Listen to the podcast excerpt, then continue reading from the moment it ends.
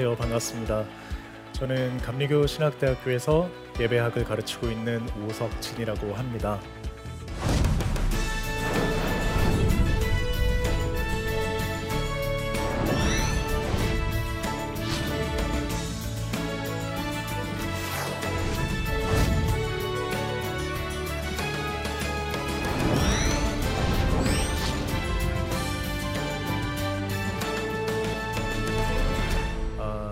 지난 시간에 이어서 오늘 어, 기억과 균형의 미합 예배라는 제목의 강의를 통해서 여러분들과 함께 또 예배에 대해서 생각을 공유하고 싶습니다.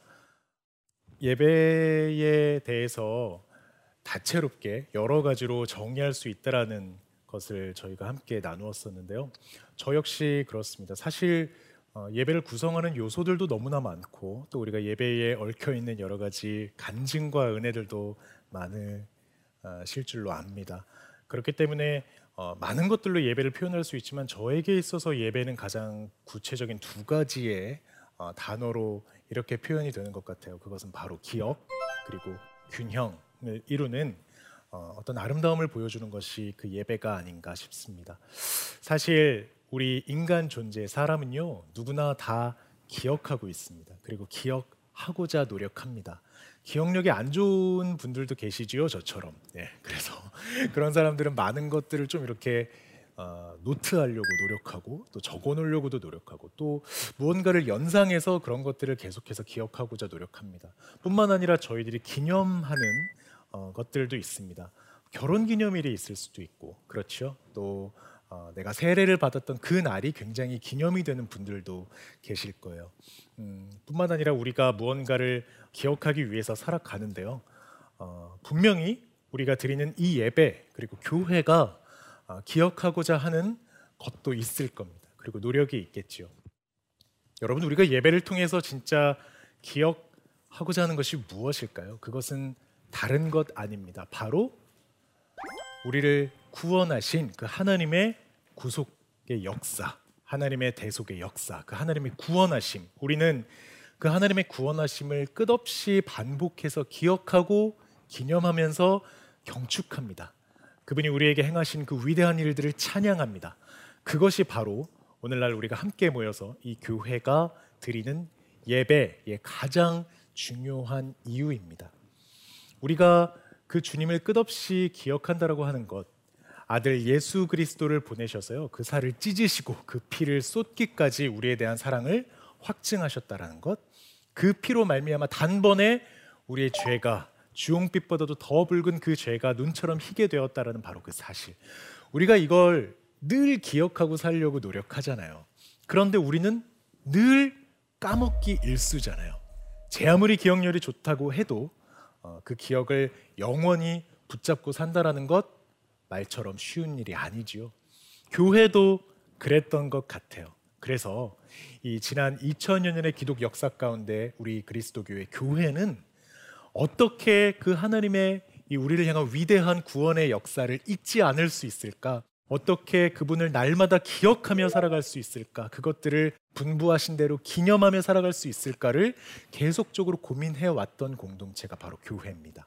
그리고 우리 예배 가운데 특별히 그 하나님의 구원을 계속적으로 선포하고 기억하려고 또 노력했지요. 여러 가지 것들로 그것을 기억하려고 했습니다. 대표적인 몇 가지를 이야기해 볼 수가 있을 텐데요. 먼저는 말씀 그리고 성찬입니다. 여러분, 말씀은 들리는 말씀, 설교가 되겠지요. 또 우리가 읽는 성경도 되겠지요. 그리고 이 성찬은 그 말씀이 보이는 말씀으로 육화된 그래서 우리가 먹고 마심으로 말미암아 그 주님을 우리 안에 모시게 되는 놀라운 신비가 됩니다. 이 말씀은요. 태초에 그러니까 천지가 창조도 되기 이전에 그 흑암과 어둠만 그 혼돈만이 가득했다라고 하는 바로 그 시기에 이 요한복음 1장에 보니까 말씀이 하나님과 함께 계셨다라고 합니다. 그 말씀으로 천지를 창조하셨다라고 하죠. 그 말씀이 육신이 되신 분이 누구십니까? 예수 그리스도, 예수님이십니다.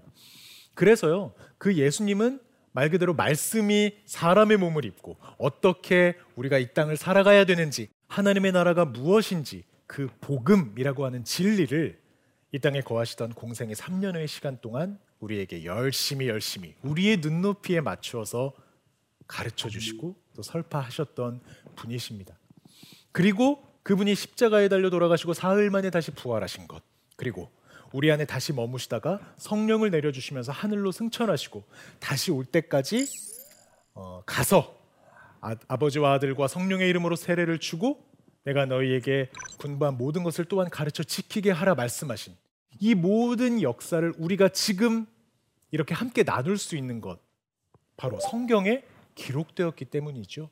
그런데 그 활자는 단순히 우리가 그냥 지금 어, 서점에 가서 읽어 사서 읽어볼 수 있는 그런 책과는 너무나 다른 어, 책입니다. 단순한 책이 아니지요. 이 말씀이라는 것은 곧 예수 그리스도 자체이시고 그 예수 그리스도는 곧 하나님과 동등하신 분이시기 때문에 결국 이 말씀이라는 것은 살아있는 유기체적인 것입니다. 살아 운동력이 있지요. 저의 날선 검보다도 예리하다고 기록되어 있습니다. 그래서 우리의 심령과 골수를 쪼개기까지 하며 또 우리 걸음의 등불이 되어 주시기도 하고요. 또 우리 혀의 꿀송이보다도 달다고 기록이 되어 있습니다.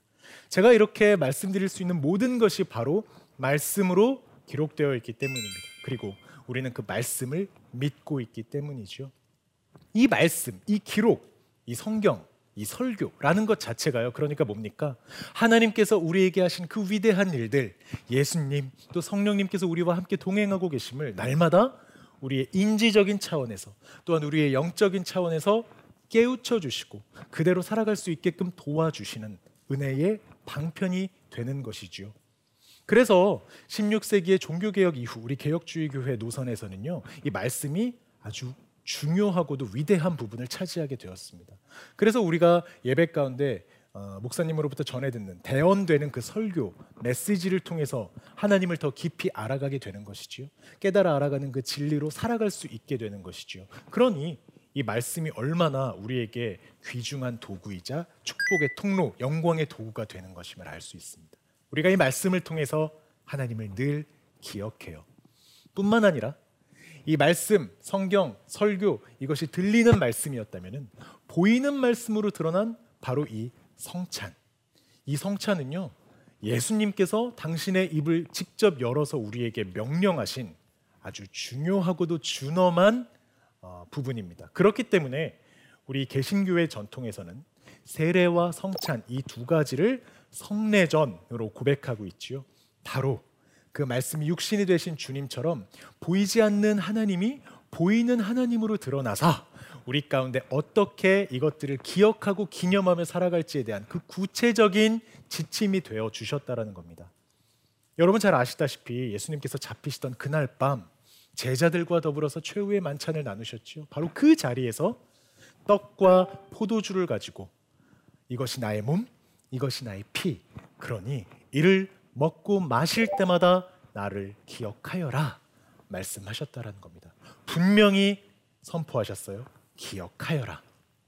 그래서 오늘날 우리가 이 성찬을 행할 때마다 주님의 그 살과 피를 먹을 때마다 떡과 잔을 취할 때마다 믿음으로 그 주님을 우리 안에 모시게 되고 그 주님을 기억하게 된다라는 것이죠. 아마도 그 초대교회 1, 2, 3세기에 초대교회를 살아갔던 그 그리스도인들에게는 이것은 더 절실한 문제였을 겁니다. 그들은요, 예수님과 함께 어, 살았던 사람들이지 않습니까? 예수님이 십자가를 지시고 골고다를 오르시는 것, 예수님이 죽으셨다가 다시 살아나신 것, 그리고 그들과 함께 머무시다가 하늘로 승천하신 것, 이 모든 역사를 같이 통과했던 사람들이었습니다.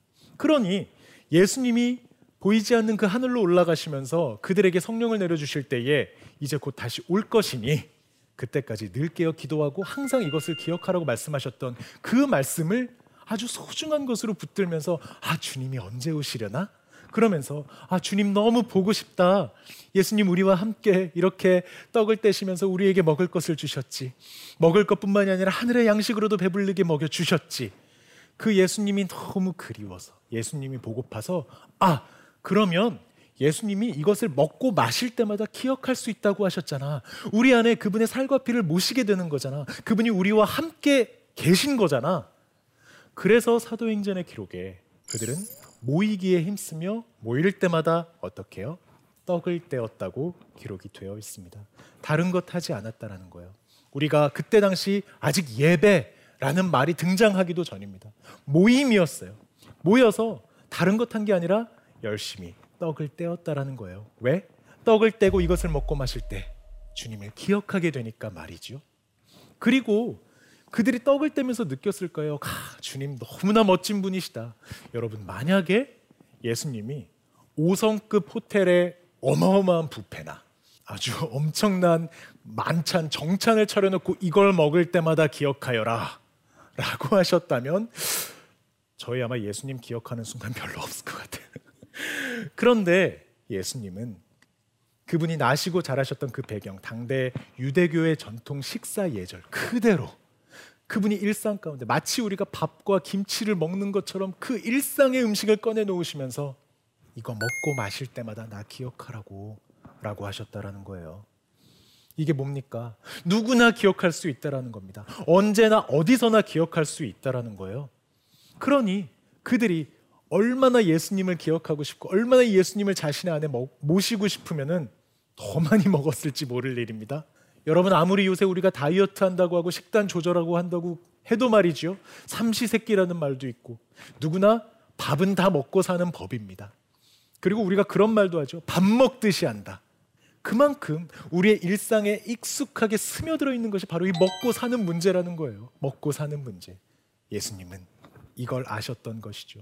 그래서 우리가 죽는 그 순간까지 주님이 우리에게 다시 오시기 전까지 우리가 주님께로 가기 전까지 이 땅에서 육신을 입고 있는 한 우리가 계속해서 그분을 기억해 갈 수 있는 너무나 신묘막측한 아름다운 방법인 이 성찬 거룩한 식탁을 우리에게 은혜의 방편으로 선물해 주셨다라는 겁니다.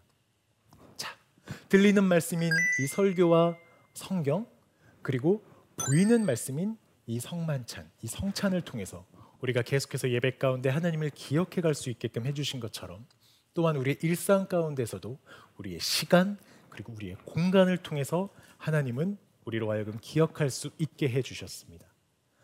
이 시간이라는 개념이요. 우리가 어, 원력을 살아가죠. 지금 우리는 6월을 살아가고 있습니다. 그렇지요.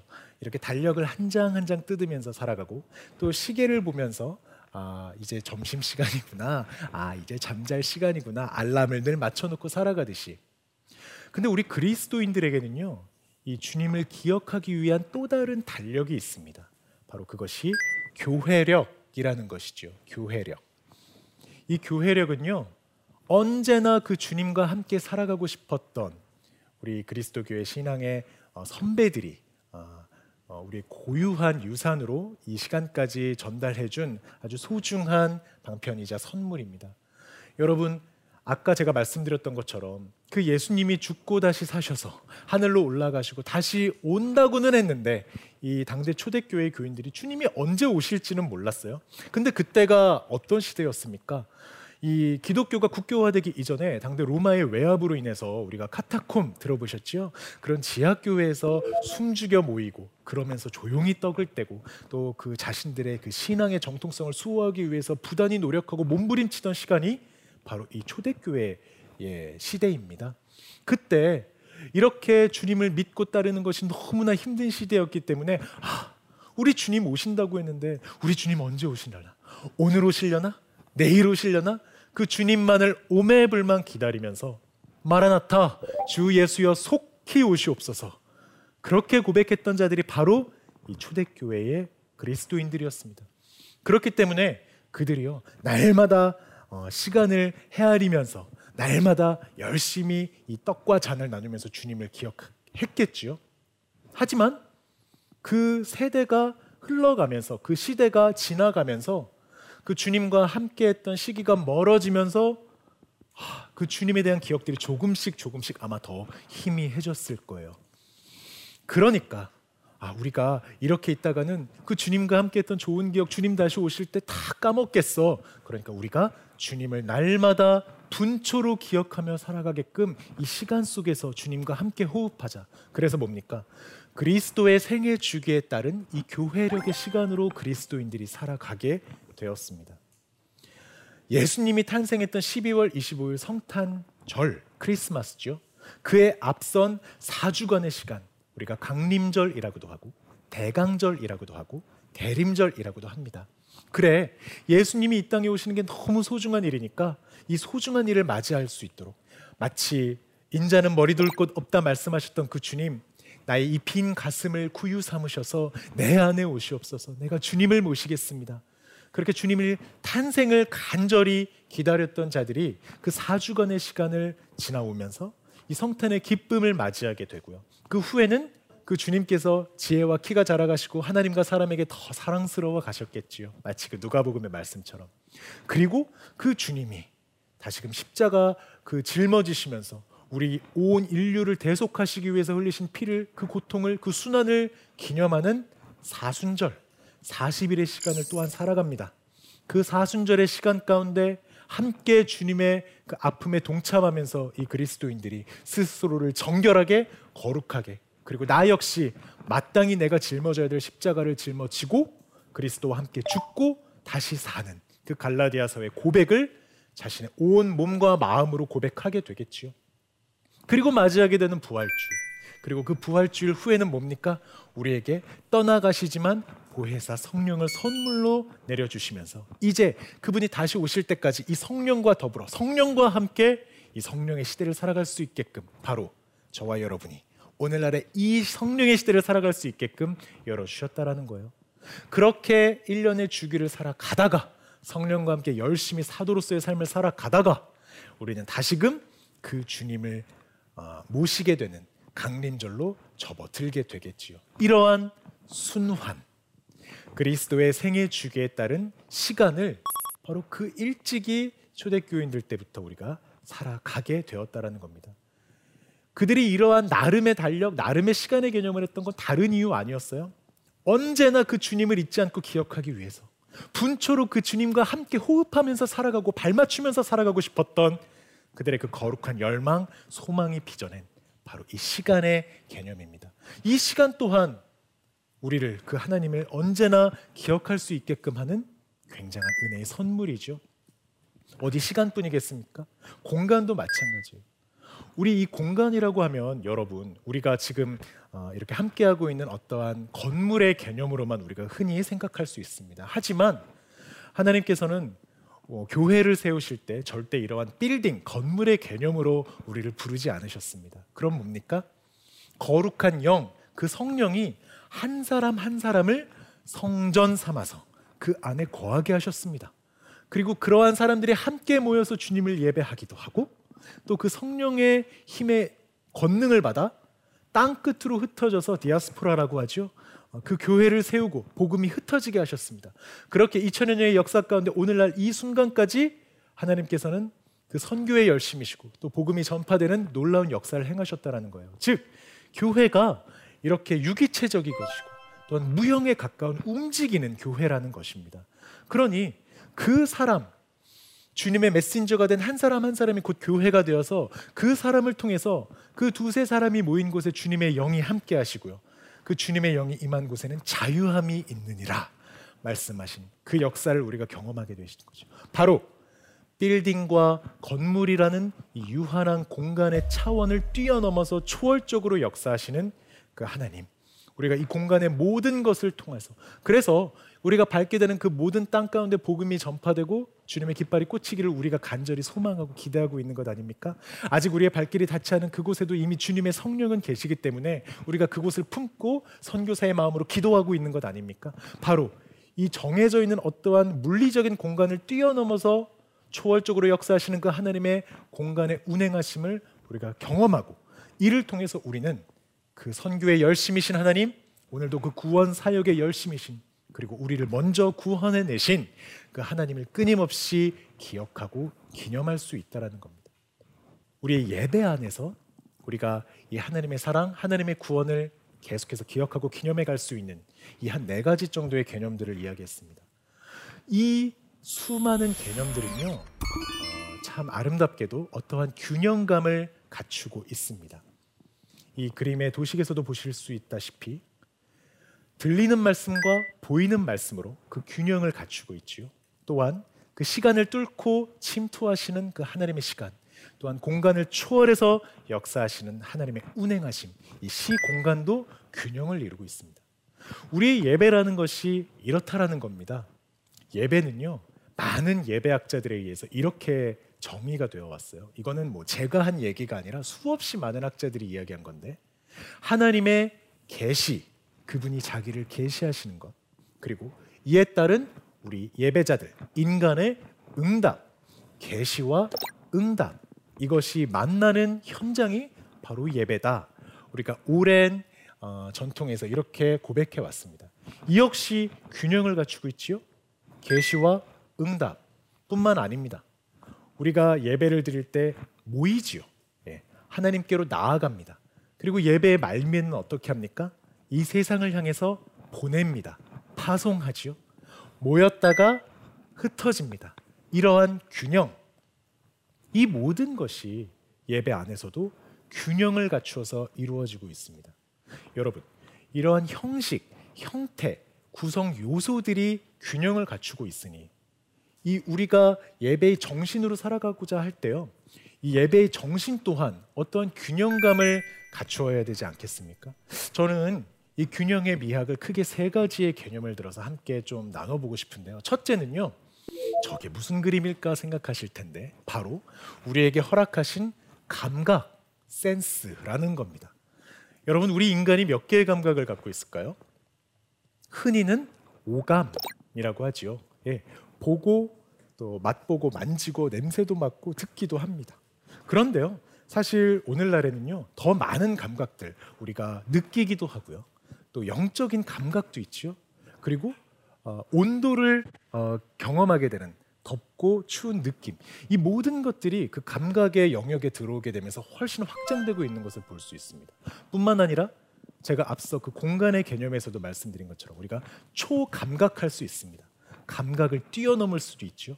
또 무감각할 수도 있습니다. 어떠한 감각이 차단돼서 또 다른 감각이 더 어, 부각될 수도 있습니다. 그리고 듣고 보는 것, 맛보고 냄새 맡는 것 이러한 여러 가지 감각이 한꺼번에 일어나는 공감각 아마 이런 이야기는 많이 들어보셨을 거예요. 공감각의 영역도 있습니다. 여러분 우리의 예배가 바로 이렇게 다감각적입니다. 이 모든 감각이 고르게 살아나야 한다라는 것이죠. 흡사 오늘날 여러분 교회 예배를 딱 대하실 때 어떻게 어, 생각되세요? 어떤 감각이 가장 두드러진다고 느껴지십니까? 청각이에요. 교회에 가거나 혹은 온라인 예배를 통해서 우리가 예배를 접할 때요. 많은 부분을 듣게 되고 감상하게 됩니다. 그 설교의 부분이 너무 비대해져 있기도 하지요. 사실 우리의 많은 감각은요. 이 예배 안에서 다채롭게 다 피어날 수 있도록 하나님이 만들어 주신 선물입니다. 그리고 우리는 이 모든 감각을 모든 채널을 열어서 정말 다채로운 그 하나님의 은혜를 맛보고 누리고 만지고 냄새 맡고 다 경험할 수 있습니다.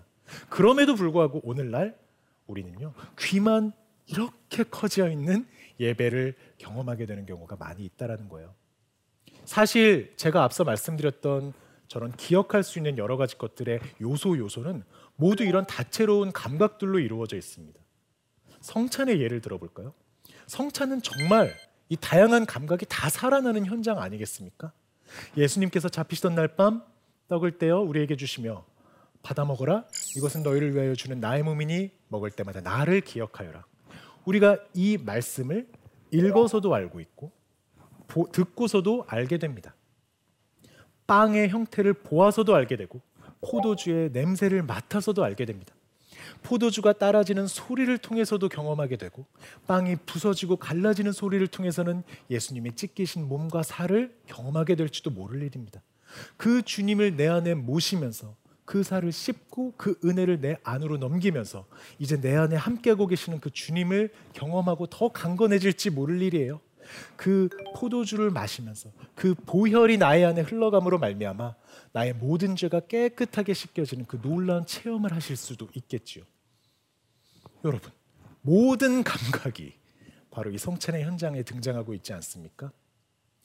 교회력의 시간은 또 어떻고요? 여러분, 각각의 교회력은요, 그 교회력을 대표하는 색깔들이 있습니다.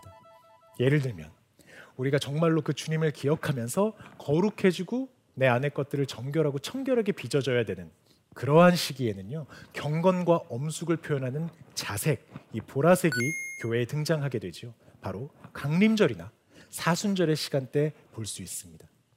또 그리스도 우리 예수님이 전면에 드러나시게 되는 성탄절이랄지요 부활절에는 어떤 색깔을 많이 보셨던 기억이 있으세요? 흰색 맞아요. 전통적으로 그리스도를 상징했던 그 하얀색이 온 교회를 수놓게 되지요. 지난달에 있었던 성령 강림절은 어떤 색깔일까요? 붉은색, 빨간색입니다. 바로 그 마가 다락방에 임했던 불 같은 성령, 바람 같은 성령. 우리가 그 성령의 뜨거움을 빨간색으로 고백하게 되는 거예요. 이것은 지난 기독 역사 속에서의 교회가 이루어낸 합일이 된 공통의 문화이자 약속입니다. 그러니 만약 우리가 어느 시기인지 모를 예배가 담겨져 있는 한 컷의 사진을 보게 되면요. 그 한 컷의 사진을 통해서도 우리가 아, 아마도 이러한 절기, 이러한 계절, 이러한 시즌쯤에 예배를 드렸나 보다 알 수 있다라는 거예요. 왜요? 그렇게 가시화된 감각적인 상징들이 우리의 백마디 말보다 더 많은 것들을 회중과 예배자들에게 전달해주고 그들을 그 다양한 은혜의 결로 초대하고 있기 때문이죠. 이처럼 하나님이 우리의 몸에 허락하신 이 다양한 감각, 다채로운 감각들이 우리의 예배 가운데 모두 꽃 피어나고 모두 되살아나야만 하는 것입니다.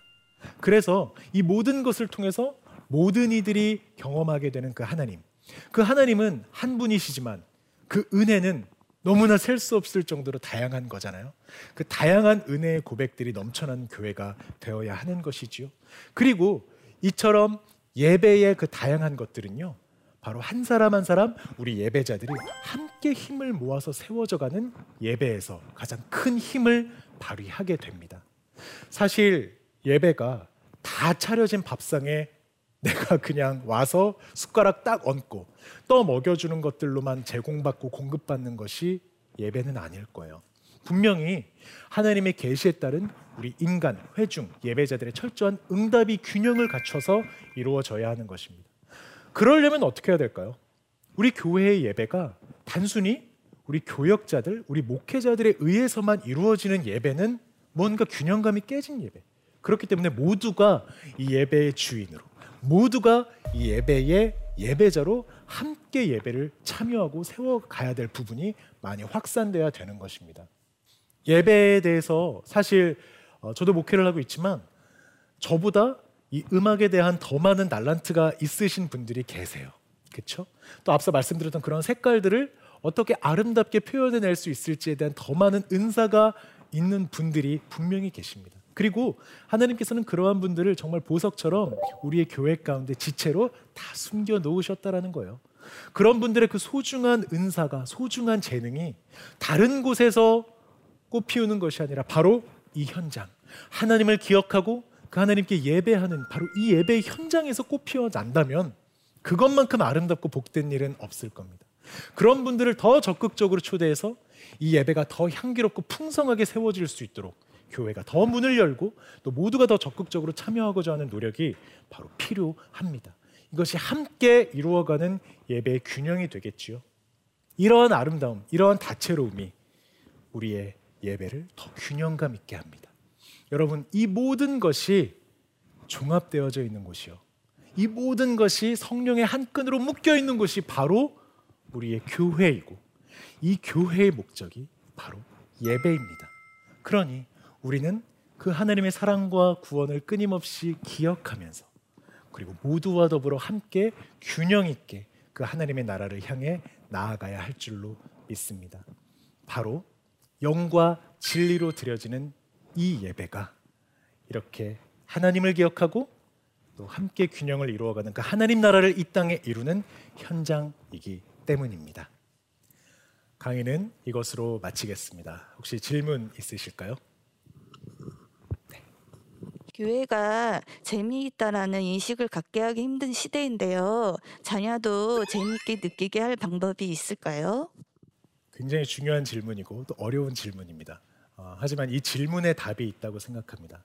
그 재미를 느낄 수 있다라는 것은 사실 우리가 주입하거나 교육해서 학습을 통해 얻어지는 것들은 아니죠. 말 그대로 느끼는 부분입니다. 오늘 강의를 통해서 우리가 함께 나누었듯이 우리는 모두 영적인 존재로 부름받았고요. 지어져 있습니다. 그렇기 때문에 우리가 느낄 수 있는 여러 가지 감각들이 있겠죠.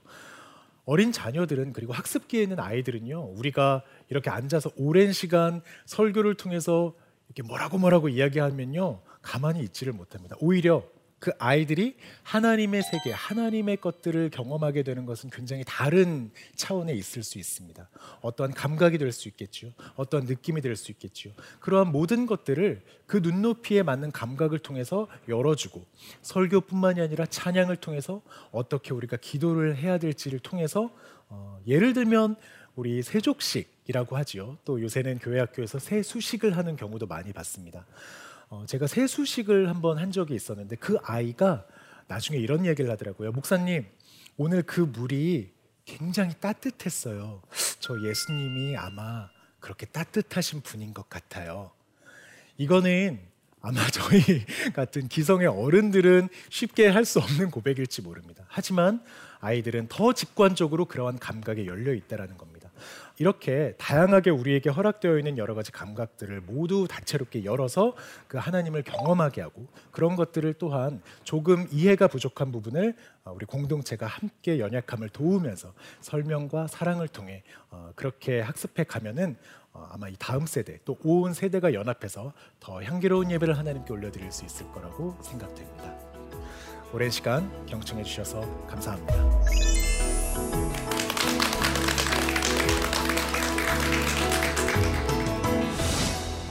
기억 그리고 균형을 이루는 어, 어떤 아름다움을 보여주는 것이 그 예배가 아닌가 싶습니다. 그분이 우리에게 행하신 그 위대한 일들을 찬양합니다. 그것이 바로 오늘날 우리가 함께 모여서 이 교회가 드리는 예배의 가장 중요한 이유입니다. 우리를 구원하신 그 하나님의 구속의 역사, 그 하나님의 구원하심을 끝없이 반복해서 기억하고 기념하면서 경축합니다. 그리스도인들에게는요, 이 주님을 기억하기 위한 또 다른 달력이 있습니다. 바로 그것이 교회력이라는 것이죠. 교회력. 우리 애가 끊임없이 기억하고 싶은 단 한 분 하나님. 그 하나님의 사랑, 하나님의 구원을요. 우리 예배 가운데 허락하신 이 많은 은혜의 방편들을 통해 균형감 있게 모두와 더불어서 함께 누리고 맛보며 또 전하고 나누며 살아가시는 여러분들이 되시면 참 좋겠습니다.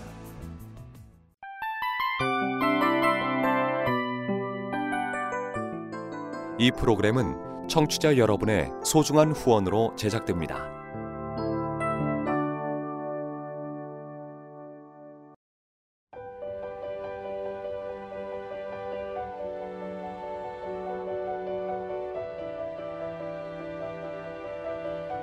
세상에는 수많은 교회들이 있지만 더 깊이 있는 말씀 강해를 찾기 위해 크기로만 교회를 선정하지 않습니다. 보다 좋은 영적 콘텐츠를 더 많이 나누기 위해 방송비를 받지 않습니다. 1년 365일 복음만 전하고 싶어서 우리는 광고를 하지 않습니다. 온누리의 복음을 땅끝까지 CGN TV와 함께 땅끝 성교사가 되주세요